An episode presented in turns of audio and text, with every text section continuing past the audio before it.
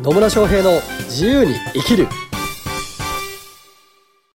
始まりました始まりましたイエーイ野村翔平ですマリリンです。今日も野村とマリリンが楽しく愉快にねいいこと言っちゃうそんな時間がやってまいりましやたってまいりました。ね本当ですよ、はいやってくるんですよ常に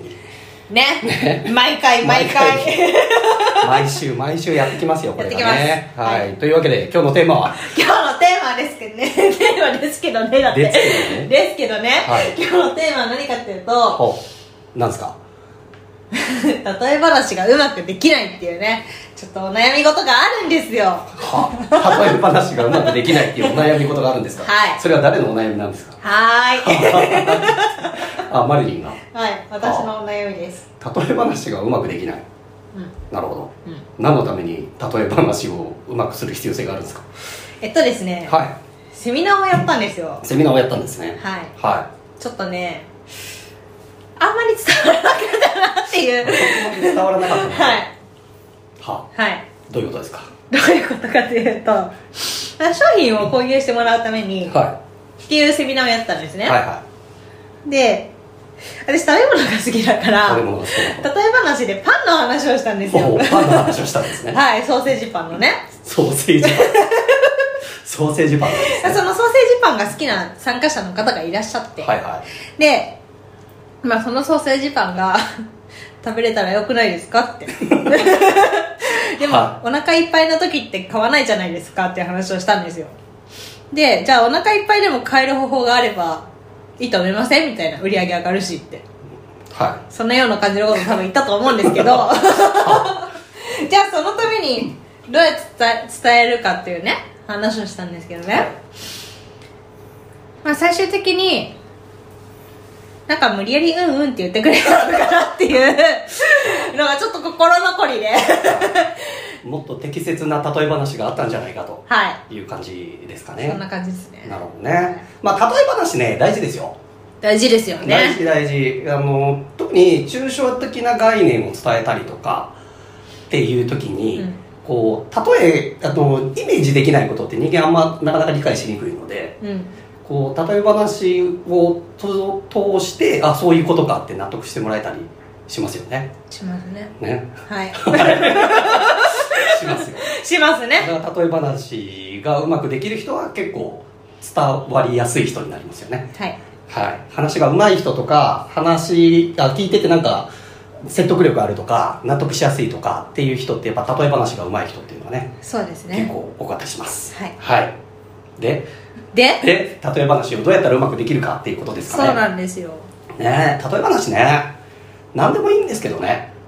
だからその何でもいいがすごい困るんですよっていう何普で通もにいいがすごい困る普通に話をしてるように言ってますけどは普通に話をしてますけどねい 例え話でね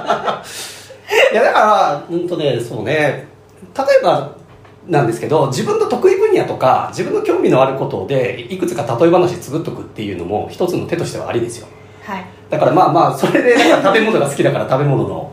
話に持ってったんでしょうけどそうなんですけどですけどその伝えたいと思っている内容と、うんその例え話がちょっとずれてるとやっぱね伝わりづらくなっちゃいますよねうんだから別に食べ物の例え話をするっていうことも別に悪いことではないですよね。悪いことではないですねはい、そうでじゃあ食べ物シリーズでこういうのを伝えたい時にはあこういう例え話をしようみたいなのをねうん自分なりに作っとくのもいいかもしれないですね。家族と楽しく食べれるオードブルとか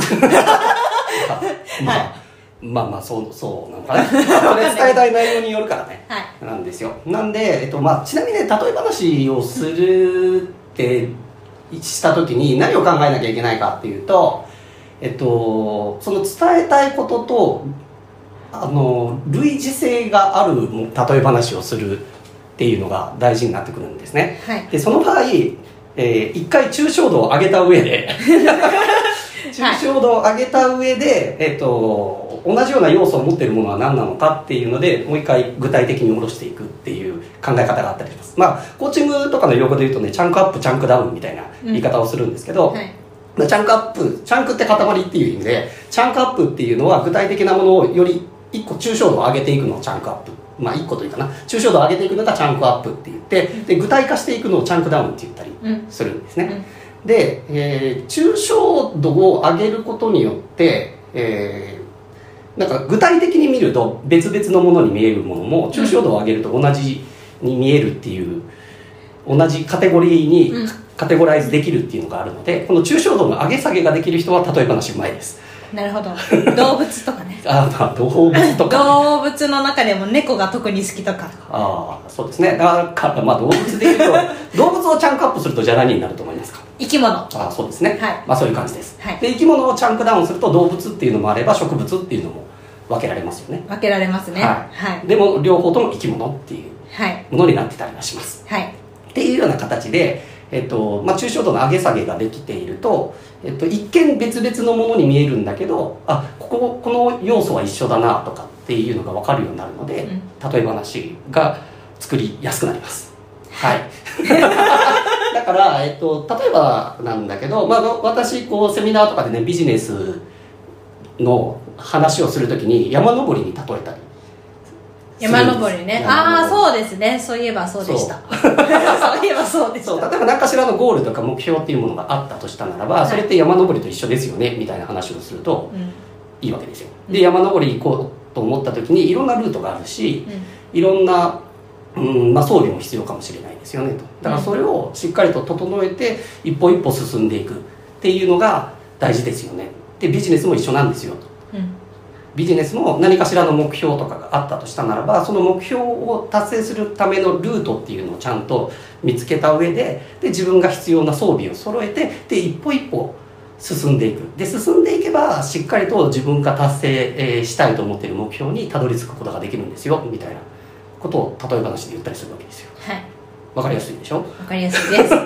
でこれは結局その、まあ、頂上っていうゴールに対して、えーどういうプロセスとかどういう要素が必要なのかっていうのを分解して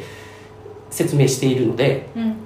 えーとまあ、ビジネスも結局ゴールに向かってどういうプロセスが必要でっていうのをこう抽象度を上げると同じだなっていうふうになるわけですよ。はいわかりますわかりますよ あのね解説されればすごくよくわかるんですよ、はただねいざ自分がやろうとするとあれってなるんですよねなるほどねうんなんで、まあうんまあ、山登りに例えたりとかもあるしなんかスポーツで例えたりとかねあスポーツが好きな人とかはねうこういううー人がいたよねみたいなんで、んうんうんね、やるとか、うんっていうのもありますよねありますねだから例えば、えー、とイチローがすごい成績を出したのもやっぱり日々の訓練が、まあ、うん練習を積み重ねていって、ああなりましたよねだからビジネスも積み重ねが大事なんですよっていうようなことにつなげたりとかはいっていうこともできますよねできますねはいなんで、えっと、例え話なんでね本当その辺に転がってるんですようんただ、えっと、そういう観点であの日々を過ごしてたりとかうんするかどうかですねそうですね そうですもうちょっとはいそういう観点で日観点で々を過ごしますよそうそうそうそうだからまあ伝えたいものは何なのかっていうのをしっかりと明確にして、えーでその上でじゃあその伝え方を別のジャンルね、まあ、例えばスポーツでもいいし、山登りでもいいし食べ物でも何でもいいんだけど、うん同じような、あのー要素を含んでいるもの、まああのーチャンクを上げてた時にあ同じ要素を含んでるな抽象度を上げると同じカテゴライズができるなっていうものを探してでそれを話、例え話としてすれば良いとはいいうところになります。はいはいはいそうだね、そうなんですよなんで、まあ、日常生活してる時にうーんああそうかこれってこういうのにも応用できるなとかうんっていう観点で日々過ごしてみるとかね多分あのもうちょっと思考します もうちょっと考えてもうちょっと考えてはい日々を過ごしていきますなるほどですね、はいまあ本当例え話ができる人はやっぱり伝わりやすいしね、まあ、あの人間ってやっぱこうストーリーで語ったりとかうんってした方が理解しやすいっていうのがあるので、うんまあ、ぜひですねこれ聞いてる皆さんもなんか自分が伝えたいことがあった時にあじゃあ他の例えにするとどういうのがあるのかなっていうのをね、うん考えながら、まあ、ずっと考えておく必要性はないんだけど、うなんんか本当に伝えたいものがあったりとか、まあ、セミナーをやるとかね何かプレゼンテーションの場があるっていうんだったら何かに例えられないかなって、うんうんね、抽象度を上げて、えで考えてこういう要素があるものは他にはないかなっていうふうに考えて例え話を作っていってもらうとよりプレゼンテーションとかね、まあ、セミナーとかでもより伝わりやすくなっていくかなとはいいうところでございますはい、はいありがとうございます よろしいでしょうかははい、い、ありがとうございます。なんでね、まあ、例え話、プレゼンテーションとかね、には本当に大事な要素になってくるので、まあ、ぜひ、いいまあ、自分の得意なパターンみたいなのもいいと思います。さっき言ったように、スポーツ系が好きな人は、まあ、スポーツに例えたら、みたいなのでもいいし、うんうんうんなんか自分の趣味に例えたらとかね、食べ物に例えたらとかでも何でもいいんでね、えーぜひ、そういう例え話を作ってみていただければと思います。はいはいありがとうございとますいうわけで、今日も最後までお聞きいただきありがとうございまあす。りがとうございますまた、ね、疑問とか質問とかあーコメントとかありましたらぜひコメントメッセージいただければと思います、はいはい、それではまた次回お会いしましょうさよなら